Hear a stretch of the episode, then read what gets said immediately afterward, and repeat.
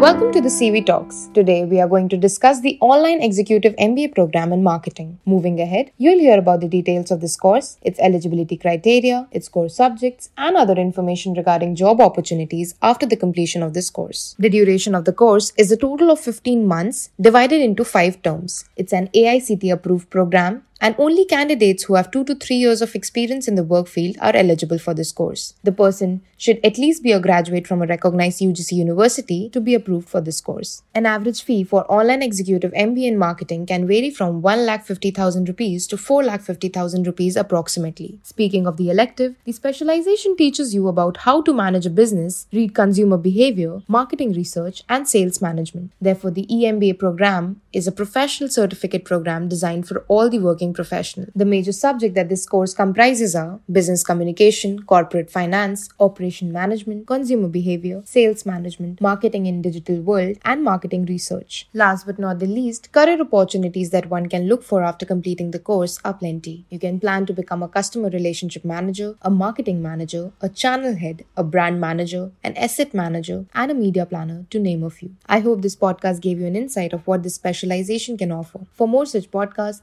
log on to collegevidya.com where you can also compare and choose courses and universities of your choice.